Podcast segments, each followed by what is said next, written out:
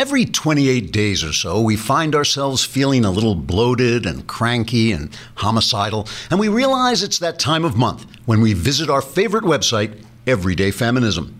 Everyday Feminism is the site where left wingers give each other the kind of advice that would really improve the world if the world were the planet Zargon, where everything is different than it is here in reality. This month on Everyday Feminism, there's a post entitled Nine Phrases Allies Can Say When Called Out Instead of Getting Defensive by Sam Finch. Allies is a leftist word meaning someone who pretends to sympathize with someone who pretends to be marginalized. It might be a white who sympathizes with minorities in the hopes they won't mug him, or a man who sympathizes with feminists in the hopes of having sex. You can usually recognize that sort of ally by the frustrated, disappointed look on his face. Part of the fun of being an ally is that the people you sympathize with generally hate you. They're always calling you out, which means they accuse you of secretly harboring hostile or politically incorrect thoughts about them. This is great because who wouldn't want to be in a relationship with someone who's always criticizing you? I know that's what I love more than anything. I also dig chicks who put their cigarettes out on my thigh. It's just kind of a thing with me.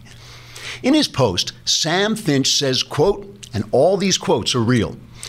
Being called out can be a gift, as it calls on us to rise up and do better, to tap into our empathy and do the serious and critical work of interrogating our own beliefs and biases.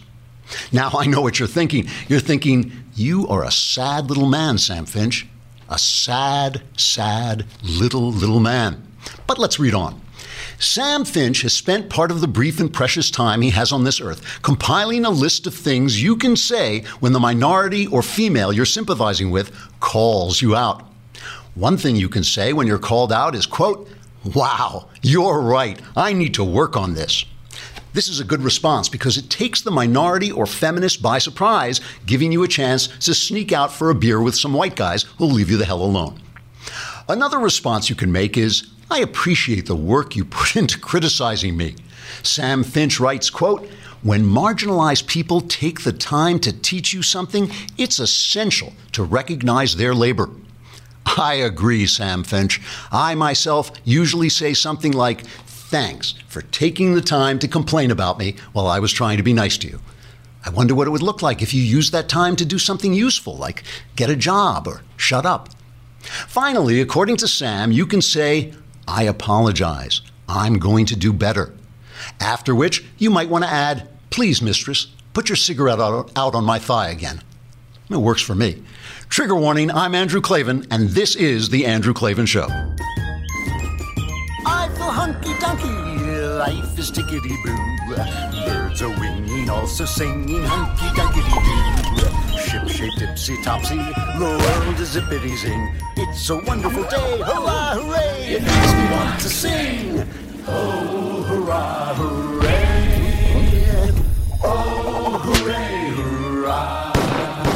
All right, it's mailbag day, and we're yeah, it's our our last mailbag in the old studios. I'm you can't see this because we through the magic of uh, broadcasting we hide it all from you. But I'm broadcasting basically from the ruins of our old studio. Everything is gone. The people are you know the mice out and they're running back and forth. There's empty debris all over the place. But next week, tomorrow I broadcast from home. Right, and then next week I will be in the new studios, which is amazing. They're amazing. I mean, it's the whole place amazing. I get my own studio. You'll see there are dancing girls, fountains, chocolate fountains are spreading around. All the time. We've been promising promising you this since I came on. By the way, uh, I, I, will try and talk a little bit about Wonder Woman later in the show. But you know, we we never get a chance to really talk enough about culture on the show. I always feel like the politics kind of eats up everything, and it's a political site, so I know people want to hear about politics first. But I had a conversation with my friend uh, Tyler. Smith over at his podcast, More Than One Lesson. And if you just type Google More Than One Lesson, you can find it. We were talking about fences. So you got to roll down a little bit to get to the show about fences. And you can hear a very, very, it was like an hour long discussion about fathers and God and fences and all these things. So it was kind of interesting. Uh, what else? Oh, the mailbag, in which all your problems will be solved, comes after the break.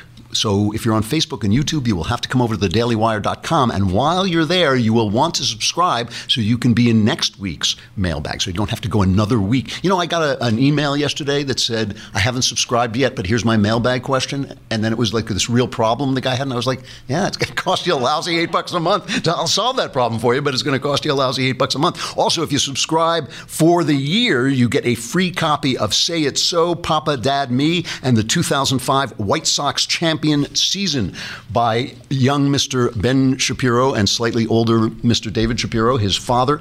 Great gift for Father's Day. You know, it occurred to me that Father's Day is on its way.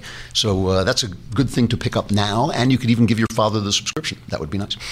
So this morning, as I always do, I do this so you don't have to. I read the New York Times, a former newspaper, and you know there was this bombing in Iran. ISIS bombed two places. They bombed Parliament and the Ayatollah Khomeini's uh, tomb, and like 12 people were killed. Who do you think is at fault in the New York Times? Who do you think caused this terrorist attack? Take a guess. Go ahead. Yeah, hey, amazing. That's amazing. You must be psychic. That is incredible. Who is, listen to this. The attacks, the first in Tehran in more than a decade, came just after two weeks after Mr. Trump, with Saudi Arabia and its allies, vowed to isolate Iran. In the view of many in Iran, the Islamic State, also known as ISIS or ISIL, is inextricably linked to Saudi Arabia. One hardline analyst with ties to Iran's supreme leader said ISIS, ideologically, financially, and logistically, is fully supported and sponsored by Saudi Arabia. They are one and the same.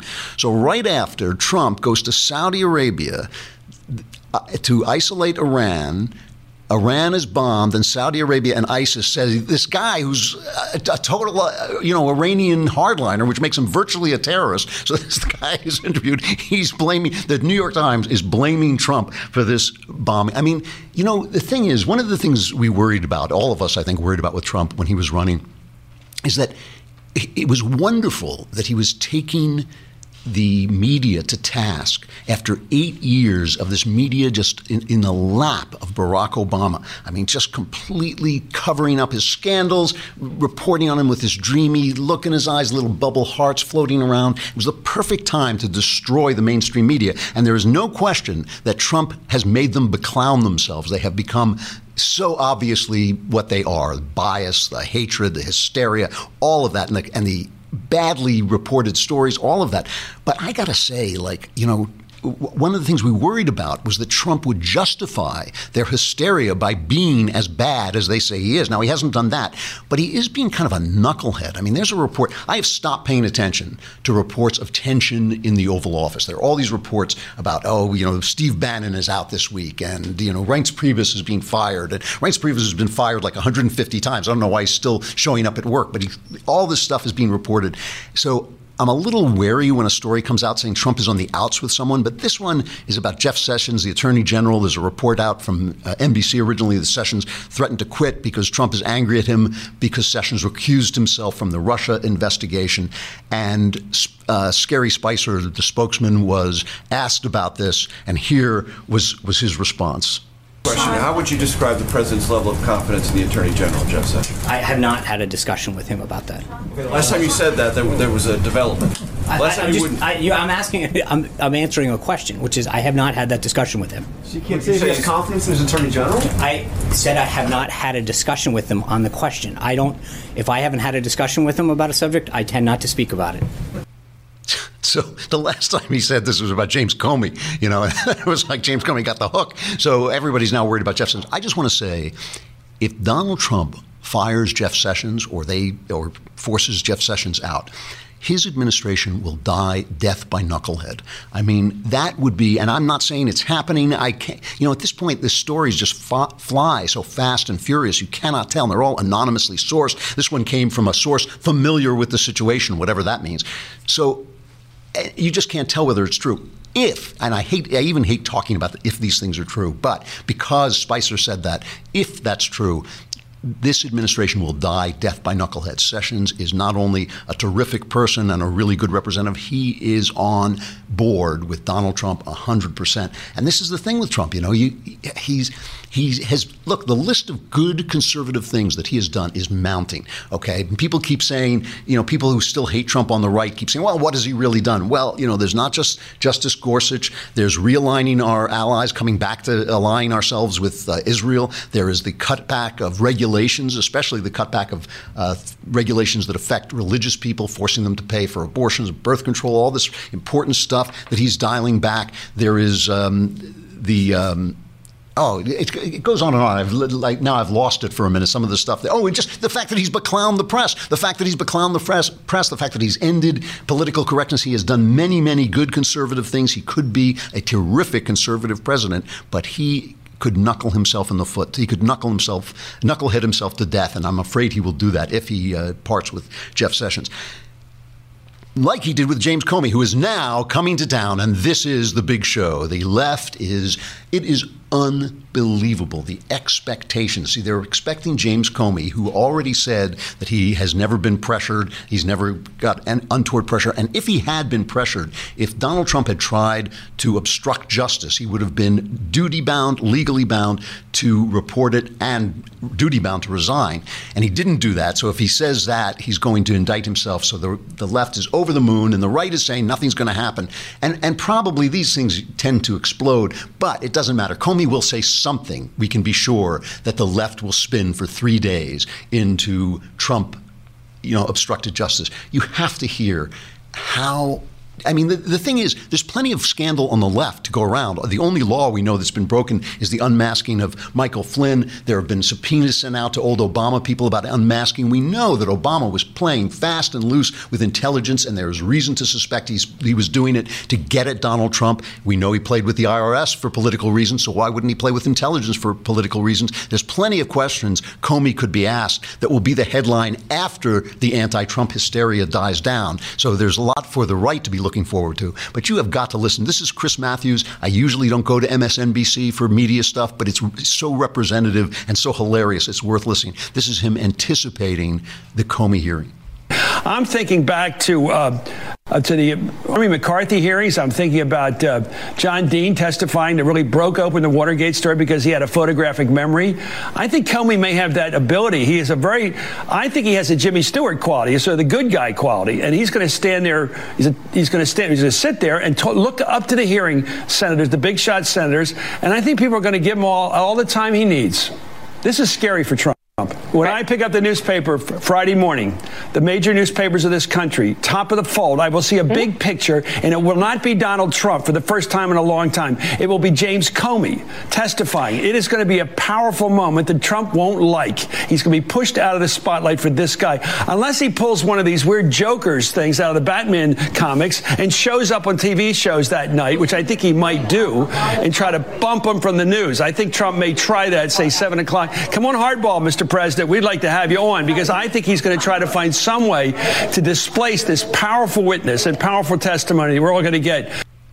It's Jimmy Stewart versus the Joker in Chris Matthews' mind. Jimmy Stewart versus the Joker, and he's worried. He's anxious. You know, like you know how like when you're anticipating something good happens, you get anxious that maybe it'll go wrong. He's worried that Donald Trump will steal James Comey's thunder by being the president, by showing up on, on a TV show. But I love it. It's the it's Jimmy Stewart versus the Joker in the minds of the mainstream media, and I only played that because it's representative. I mean, they're having happy hours and all this stuff. So Joe Scarborough, who has also just lost his mind. I mean, he got married to his co host and he just lost his mind. And he is now under the impression that Trump is paying attention to him and he can work in Trump's head, that he gets in Trump's head. Recently, after Trump left the Paris deal, he said, Oh, well, this proves Steve Bannon is president. And you just know, I mean, you know he's trolling Trump, hoping Trump will say, What? You said Bannon is president? Why, by golly, I'll fire Steve Bannon on the spot. Like, you know, Trump cares what Joe Scarborough said. So now he has this Republican Steve Schmidt on, Republican strategist Steve Schmidt, and listen to them trying to intimidate. This, the Comey's going to testify testify before the Senate Intel Committee, and he's trying to intimidate the Republican senators on the committee into being tough. on uh, on Trump, on being tough on Trump, asking Comey the tough questions. Listen to this exchange. And there are some young rising stars. You have someone like Tom Cotton, combat veteran, Harvard educated lawyer, uh, someone right. in his early 40s who could have a real national profile. Is he going to get to the truth tomorrow or is he going to be a shill for the administration? Marco Rubio, another person with a long career ahead of him. How is he going to handle this? So I think we're looking for a generation now of younger Republican leaders. Are they going to put the country first? Are we going to get get to the bottom of what happened, or are we going to see nonsense tomorrow? Right. And of course, those are the two people you named actually went to the White House and had dinner last night. They did. Donald Trump, again, being a schmuck, thinking that he can he can buy people's integrity by inviting them over to the White House and wowing them. I'm sorry, that's how he thinks. I know that firsthand. He thinks if he invites you to the White House and gives you food, that you are going to cut him a break, cut him slack the president is a schmuck. Like, and then and then Trump is hit for being uncouth. This is what I like. There's a guy, Reza Aslan, is that his name on uh, on CNN, who keeps calling Trump a pos, and, and, then he apologizes saying it's not like me, and then you go back and see that he's done it like any number of times. It's exactly like him. There, and then they call Trump uncouth. So here is, and the, the whole point of this is to intimidate Marco Rubio and Tom Cotton and say, are you going to put your country first or not? Are you going to, you know, ask Comey? You know, because what they should really ask him is like, how much unmasking did the Obama administration do and who did they share the intelligence with? They should be asking those questions as well. So here's Eric Trump on Hannity, and I love this. He was asked about, well, you can listen. Well, don't you wish you went to Washington so you could be dealing with this every second of every day? You know what? I, have never seen hatred like this. I mean, it, to me, they're not even people. It's it's so so sad. I mean, morality's just gone. Um, morals have flown out the window. We deserve so much better than this as a You're country. Right. And, you know, it's so sad. You see the Democratic Party, they're imploding. They're imploding. They have no message. You see the head of the DNC, who is a total whack job. There's no leadership there. And so what do they do? They become obstructionists because they have no message of their own. They have no solid candidates of their own. They lost the election that they should have won because they spent seven times the amount of money that my father spent. They have no message. So what do they try and do? They try and obstruct a great man. They try and obstruct his family. They come after us viciously. Eric, I got to, and, and it's truly, truly horrible. So, are Democrats people? We will answer that question, but first we have to cut away from Facebook and YouTube. You got to come over to the dailywire.com to hear the mailbag. All answers to questions are guaranteed 100% correct and will change your life, possibly for the better. And you can subscribe over there so you can be in next week's mailbag. And if you subscribe for the year, you get Ben's new book, Say It So, Papa, Dad, Me, and the 2005 White Sox champion season, a great Father's Day present.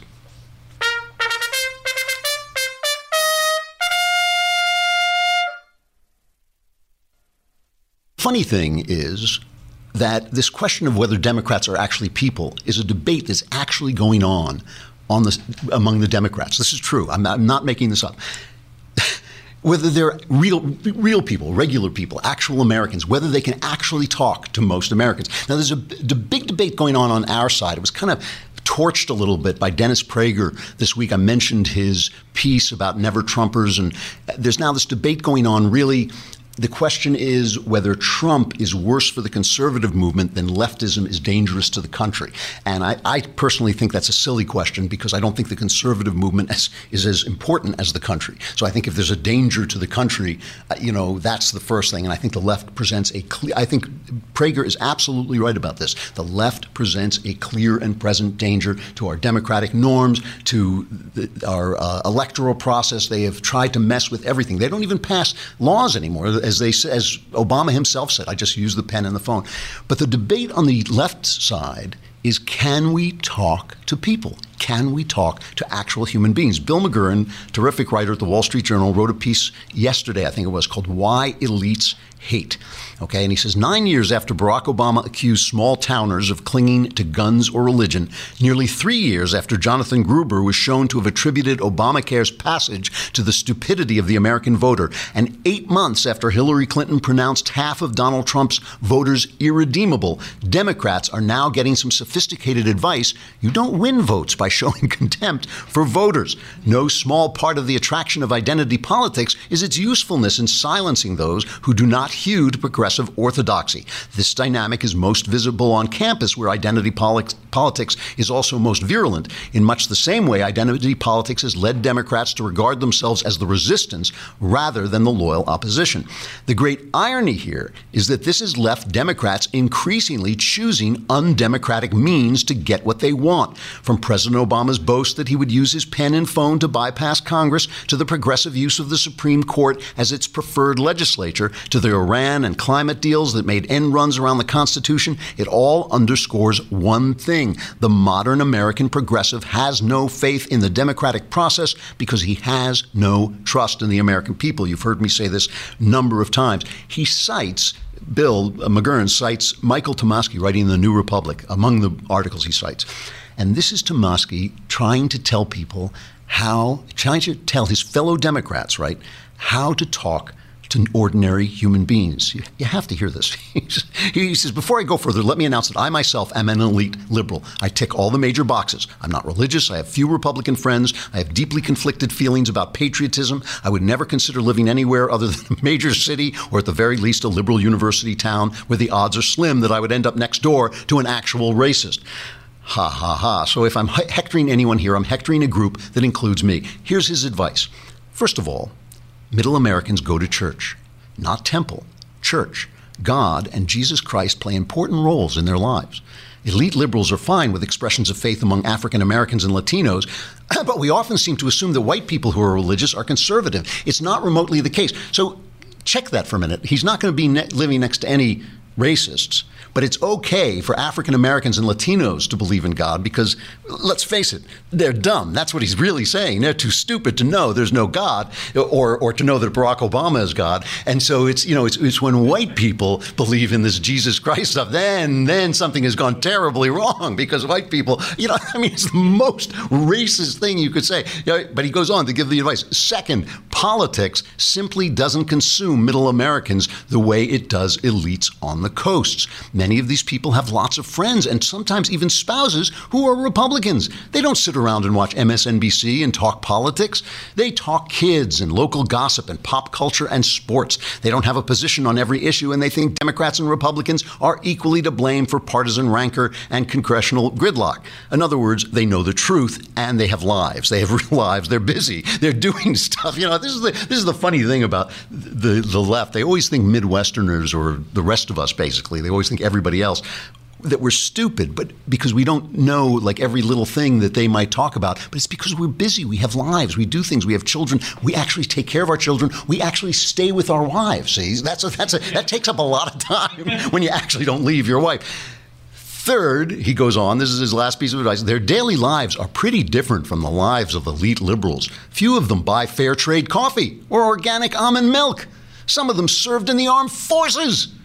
Some of them own guns and like to shoot them and teach their kids how to shoot them. Some of them hold jobs in the service of global capital and feel proud of their work. I mean, this is the way. So when Eric Trump says these people aren't even people, even they don't think they're people. Even they don't believe they're people. You know, I have to say, you know, we had Henry Olsen on and he was saying that the, uh, the elections, the upcoming half term elections, don't look good if Trump is defeated, it's going to be by his own knuckleheadedness because his opposition is in disarray. And if he just dials down the knucklehead factor, I don't mind him tweeting. I mind some of the things he tweets, right? I don't mind him taking the press to pieces. I mind it when he makes himself the story when he doesn't have to be. When you know, like sometimes when your when your enemies are shooting at each other, don't interrupt. You know, don't get out of their way. But but if he is defeated, it will be by himself. If he loses these uh, midterm elections, it'll be by his own behavior because the left, the Democrats, are in complete disarray and they are total clowns. All right, time for the mailbag. Woohoo, Covfefe! That's just, I love it, Covfefe. this is just to say goodbye to our old studio. We have the new Lindsay. She visited us before, before as we were dis- dismantling the place. All right, from Richard, you described your struggle with depression in The Great Good Thing. That's my memoir, The Great Good Thing A Secular Jew Comes to Faith in Christ. For those of us who feel at the bottom of a well and can't find the first rung, have you discovered an affirmative first step to finding your way out, or do you just have to wait for a moment of clarity at rock bottom? Excellent question. I will be happy to answer it. I write about, in The Great Good Thing, I write about the fact that I've lived two lives. I lived a life till the age of 28 when I was re- there was really something wrong with me. I, was, I became suicidal, I was depressed. By a miraculous relationship with a psychiatrist, uh, basically. Uh, the second half of my life has been the irritatingly jolly person I am today. if you wonder, if you wonder why Shapiro runs out of the room at the end of his show, it's to keep from being around me because I am generally a, a very uh, joyful person. But I remember, I remember what it is like to be depressed. I remember what it is like to sleep 17 hours and to have a cold that lasts for three weeks and to not even be able to open your mouth to say, please I'd like to buy a pack of gum or something, not even to get the words out. Uh, so I do know what it's like. And one of the things that I'm really grateful for was that this was before they started medicating depressive people. Now, I'm not a doctor and I don't want to talk anybody to get off the meds, uh, but I think that I do think that antidepressants are overprescribed. I think there are certain people who have an imbalance that is born that is inborn and they get depressed for no reason and drugs may help them very much. I think there are some people who may take the drugs and then use some form of therapy. The drugs help them with their therapy and then they can get off the drugs. But too many people, I see this again and again and again, get on the drugs and then spend the rest of their lives adjusting the dosage because they think, ah, you know, there's some magic place where the chemistry set in my head is going to fix all the problems I have. People get depressed for a reason, and sometimes that reason goes back to their childhood, and sometimes that's something they have to face and get through. In the meantime, before you get therapy, and I really recommend that you go and talk to somebody, especially a, a not a um, psychiatrist, because psychiatrists now are basically drug dealers. I would go to a psychotherapist, uh, someone who will talk to you and explore your life and explore what is causing your depression. But before you do this, here is what I did. I will tell you something. I am you know, I've, I've learned to overcome it at this point in my life, but I am a naturally painfully shy person. And when I say that, I mean I am a wallflower, especially with people I don't know. Once I get used to people, I'm fine. But when I don't know people, it's very, very hard for me to start a conversation or talk to them or anything like that. I stopped being as depressed as I was by going out and joining stuff. And I never joined anything. I was in college and I went out and joined. I joined the campus radio station. I went to meetings. I went to play cards with people. I went on. Da- I forced myself to go on dates because I didn't want to see anybody. I just did anything I could that would get me out with people and force me to talk. And sometimes it was embarrassing because I had a hard time even speaking. That's how depressed I was. I had a hard time even speaking. But after a while, it broke through because when you are busy, when you're doing stuff, when you're with other people, it it cures the depression. And I think if you can do it that way, rather than taking drugs, rather than getting on that treadmill of dosages, and you know I'm going to prescribe this, I'm going to prescribe that, that is a great beginning to break out of that. But once you break out of it, I really do believe that you need to go talk to somebody because you, you are depressed for a reason. You don't just get depressed. And if you do, if you do just get depressed and there is no reason, then sometimes drugs are helpful. But I really do believe that turning people into uh, chemi- bags of chemicals and thinking you can adjust those chemicals and give them a good life, I think it is causing more depression. I think there's a reason. If you had a cure, when you had a cure for polio, polio vanished. Now that they have drugs for depression, depression is on the rise. And the reason for that that, I believe, is because when you treat people like hunks of meat that are chem- with chemistry sets inside that can be adjusted, that in and of itself is a depressing way to look at life, and it takes the purpose out of life. And it's not true either. From Tanner, Supreme Leader Klavan. and I do appreciate you, people using my title. By the way, some of these people put in these kind of snarky things. I just, I just cut them all out. You know, Supreme Leader Klavan. In your opinion, who is the most influential mind of the 20th century, and why do you think so? Well, you know, using terms like most influential is tough, but I think beyond a shadow of doubt, one of the key influential minds of the 20th century was Sigmund Freud. And we forget now, people haven't lived through it. Sigmund Freud affected every avenue of thought in the Western world. And I believe he was wrong about so many things. The poet Yeats said that he's no longer a person, he was no longer a person, he became a climate of opinion.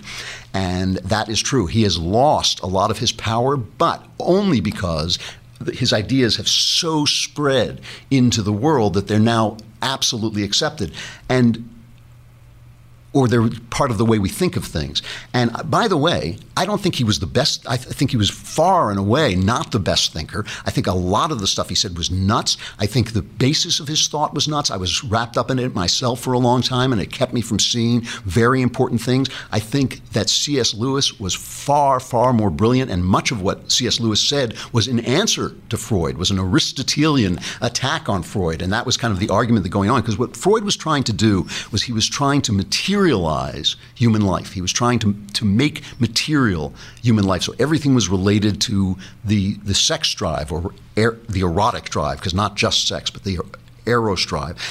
And it was a way of making everything material. So there wasn't, it didn't have to do with your relationship with God. It didn't have to do with sin. It always had to do with your pleasure and pain, you know, the, your desires and the things that thwarted your desires. And a lot of the things, the bad stuff that came out of Freud, the Freudianism, weren't Freud's fault. You know, like uh, as Karl Marx is once is said to have remarked, "I don't know what I am, but I'm not a Marxist." Well, Freud wasn't a Freudian, and so a lot of the silly stuff he said. But I went back and read when I was writing my memoir. I went back and reread Freud because he was had such a powerful effect on me, and I was amazed at how unscientific, uh, how little evidence he had for what he said, the elaborate structure that he built on empty air. There is no question that we have an unconscious. There's no question, obviously, that our sexuality plays into our lives and uh, is a great driving factor in our lives. I believe that Freud was wrong. But, but when you ask who was influential, you know, that's a different question than whether he was right. I think he was massively, massively influential. And I think if if C.S. Lewis had been recognized at the level of Freud, uh, I think we'd be living in a much, much better world because I think C.S. Lewis came much, much closer to the truth. All right. Um, Mark, why do you think God created humans in the first place? There are many theories, but why did God create beings to worship him seems very conceited. conceited.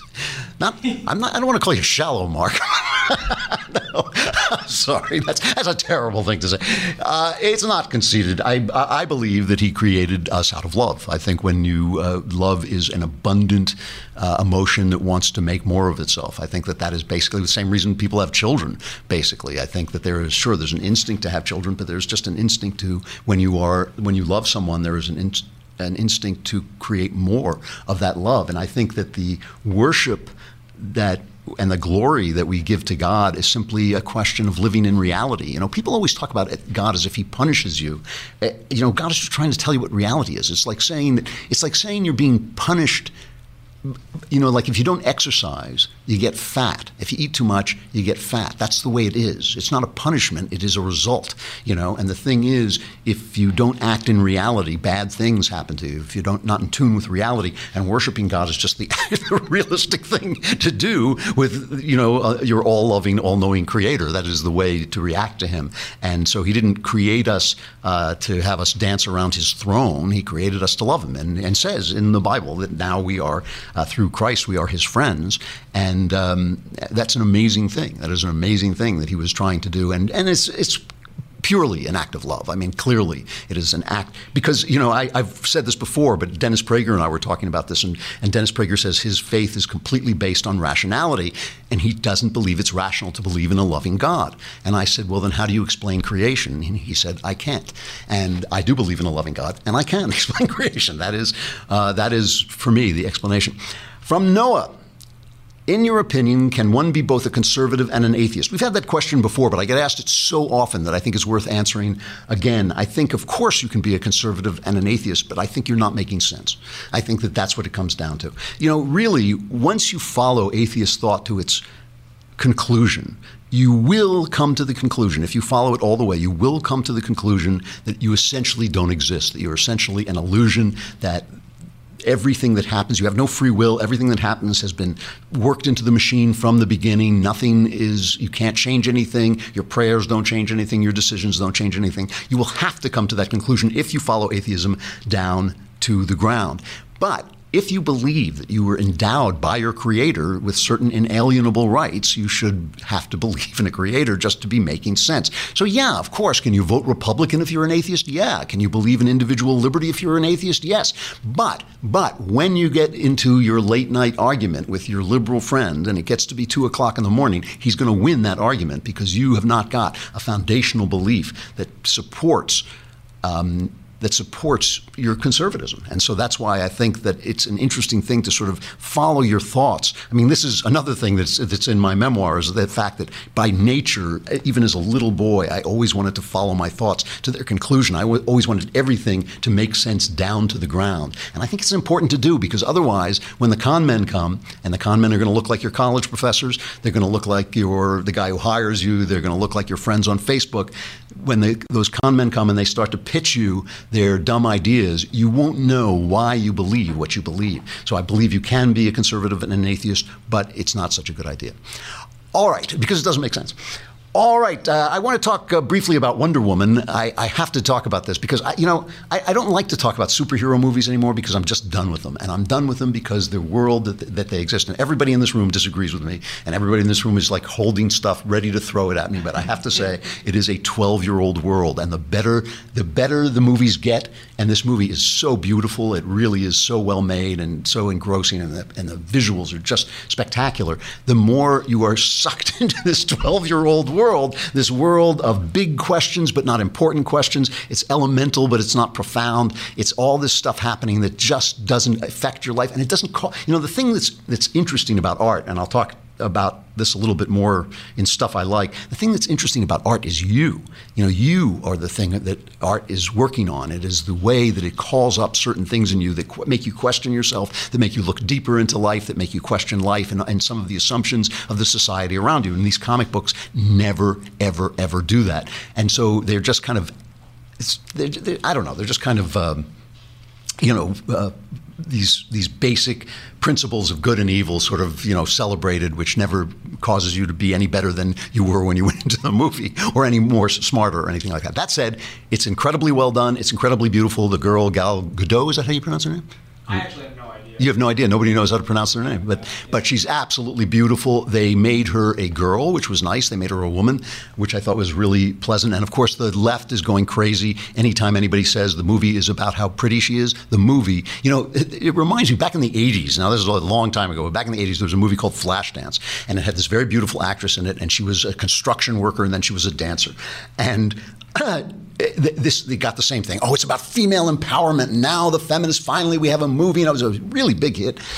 And they asked Jack Nicholson about it, and Jack Nicholson is very coarse, and he says things that I can't say on this show. But basically, he said it's a movie about watching this babe. You know, it's a, he said it in this very grotesque, obscene way that I won't repeat. But basically, said it, it's the movie is about watching this beautiful babe. You know, Wonder Woman was created by a guy with a bondage problem. He was into bondage, and she has this rope, the magic rope that she ties people up with.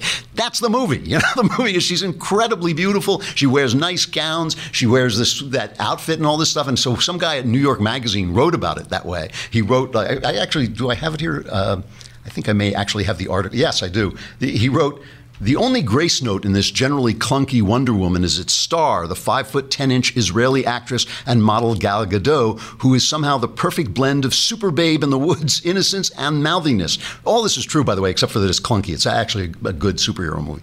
While this Wonder Woman is still into ropes, the, the there's no trace of the comic's well-documented S&M kinkiness with a female director at the helm. Diana isn't even photographed to elicit slobbers. She looks fabulous in her suffragette outfit and little specs, but it's not until she strips down to her superheroine bodice and shorts. This is what the movie's about. And so, of course, everybody's screaming on at him, but that is the film, basically. I mean, it wouldn't be as popular as it was if 12 year old boys couldn't go to it and say, like, ooh, yeah, something about this that I like, but I can't think of what it is. So we're all, everybody's going to grow, up.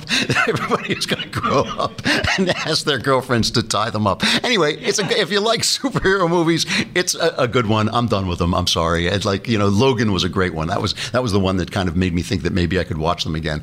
But uh, I, I, should stay away from them because I'm getting to sound, I'm getting to sound kind of cranky about it. All right, stuff I like.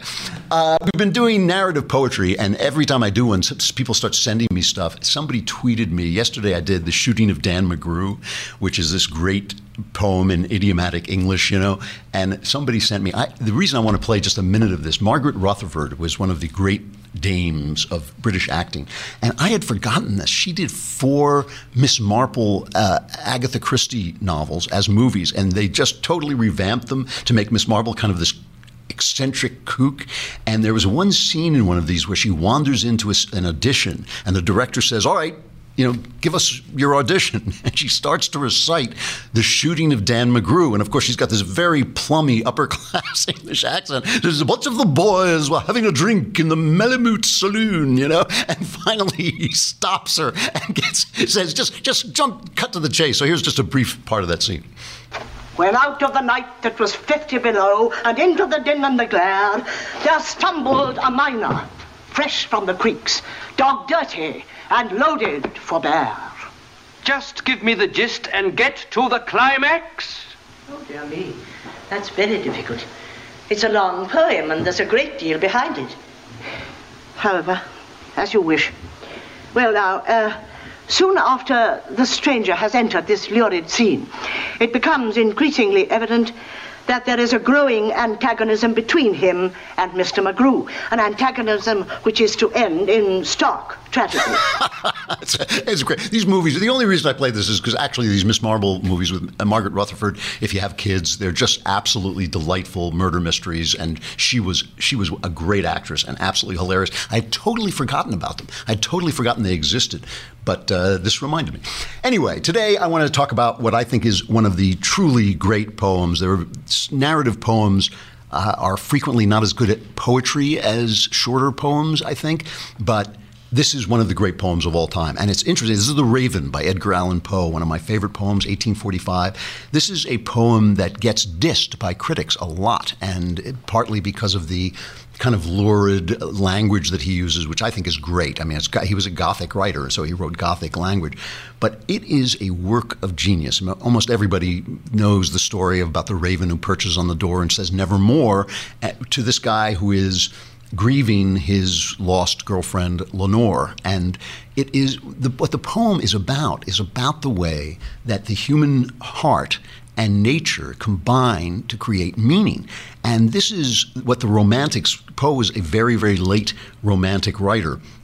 And this was what the Romantics were wrestling with. And now we know this in science now, in quantum mechanics, that we know that observers actually change what they observe, that light acts differently when you see it do one thing than when you see it do another. And it doesn't, it doesn't actually exist in a form until somebody observes it. And this is what the poets, the Romantic poets, started to understand about meaning. And people have turned this into relativism, but it's not relativism at all because there is such a thing as human nature and there is such a thing as reality. So this poem is a perfect description.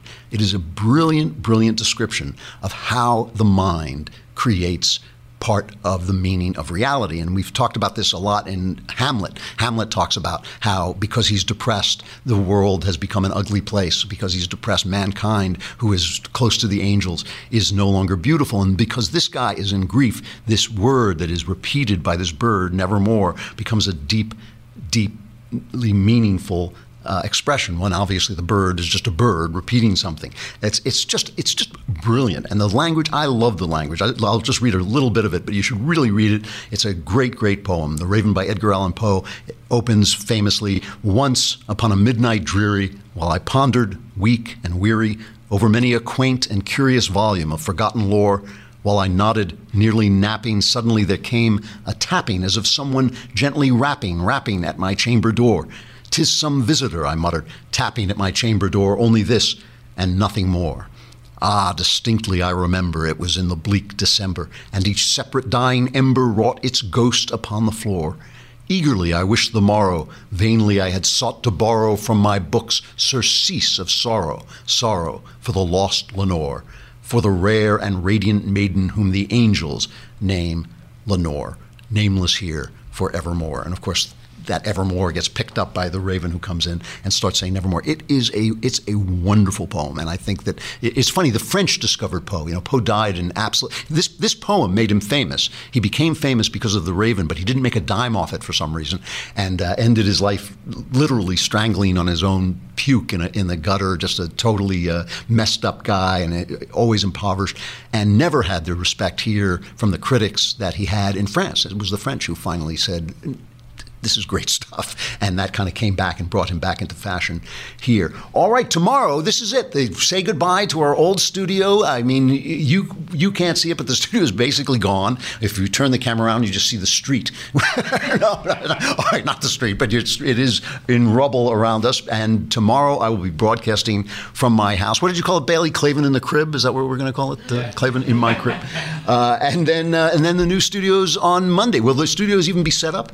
Will they be? No, they won't. So I'll just be. It'll still be in the midst of rubble and all that stuff. But we will. We will give it order and meaning. I'm Andrew Klavan. This is the Andrew Klavan Show. We'll see you tomorrow.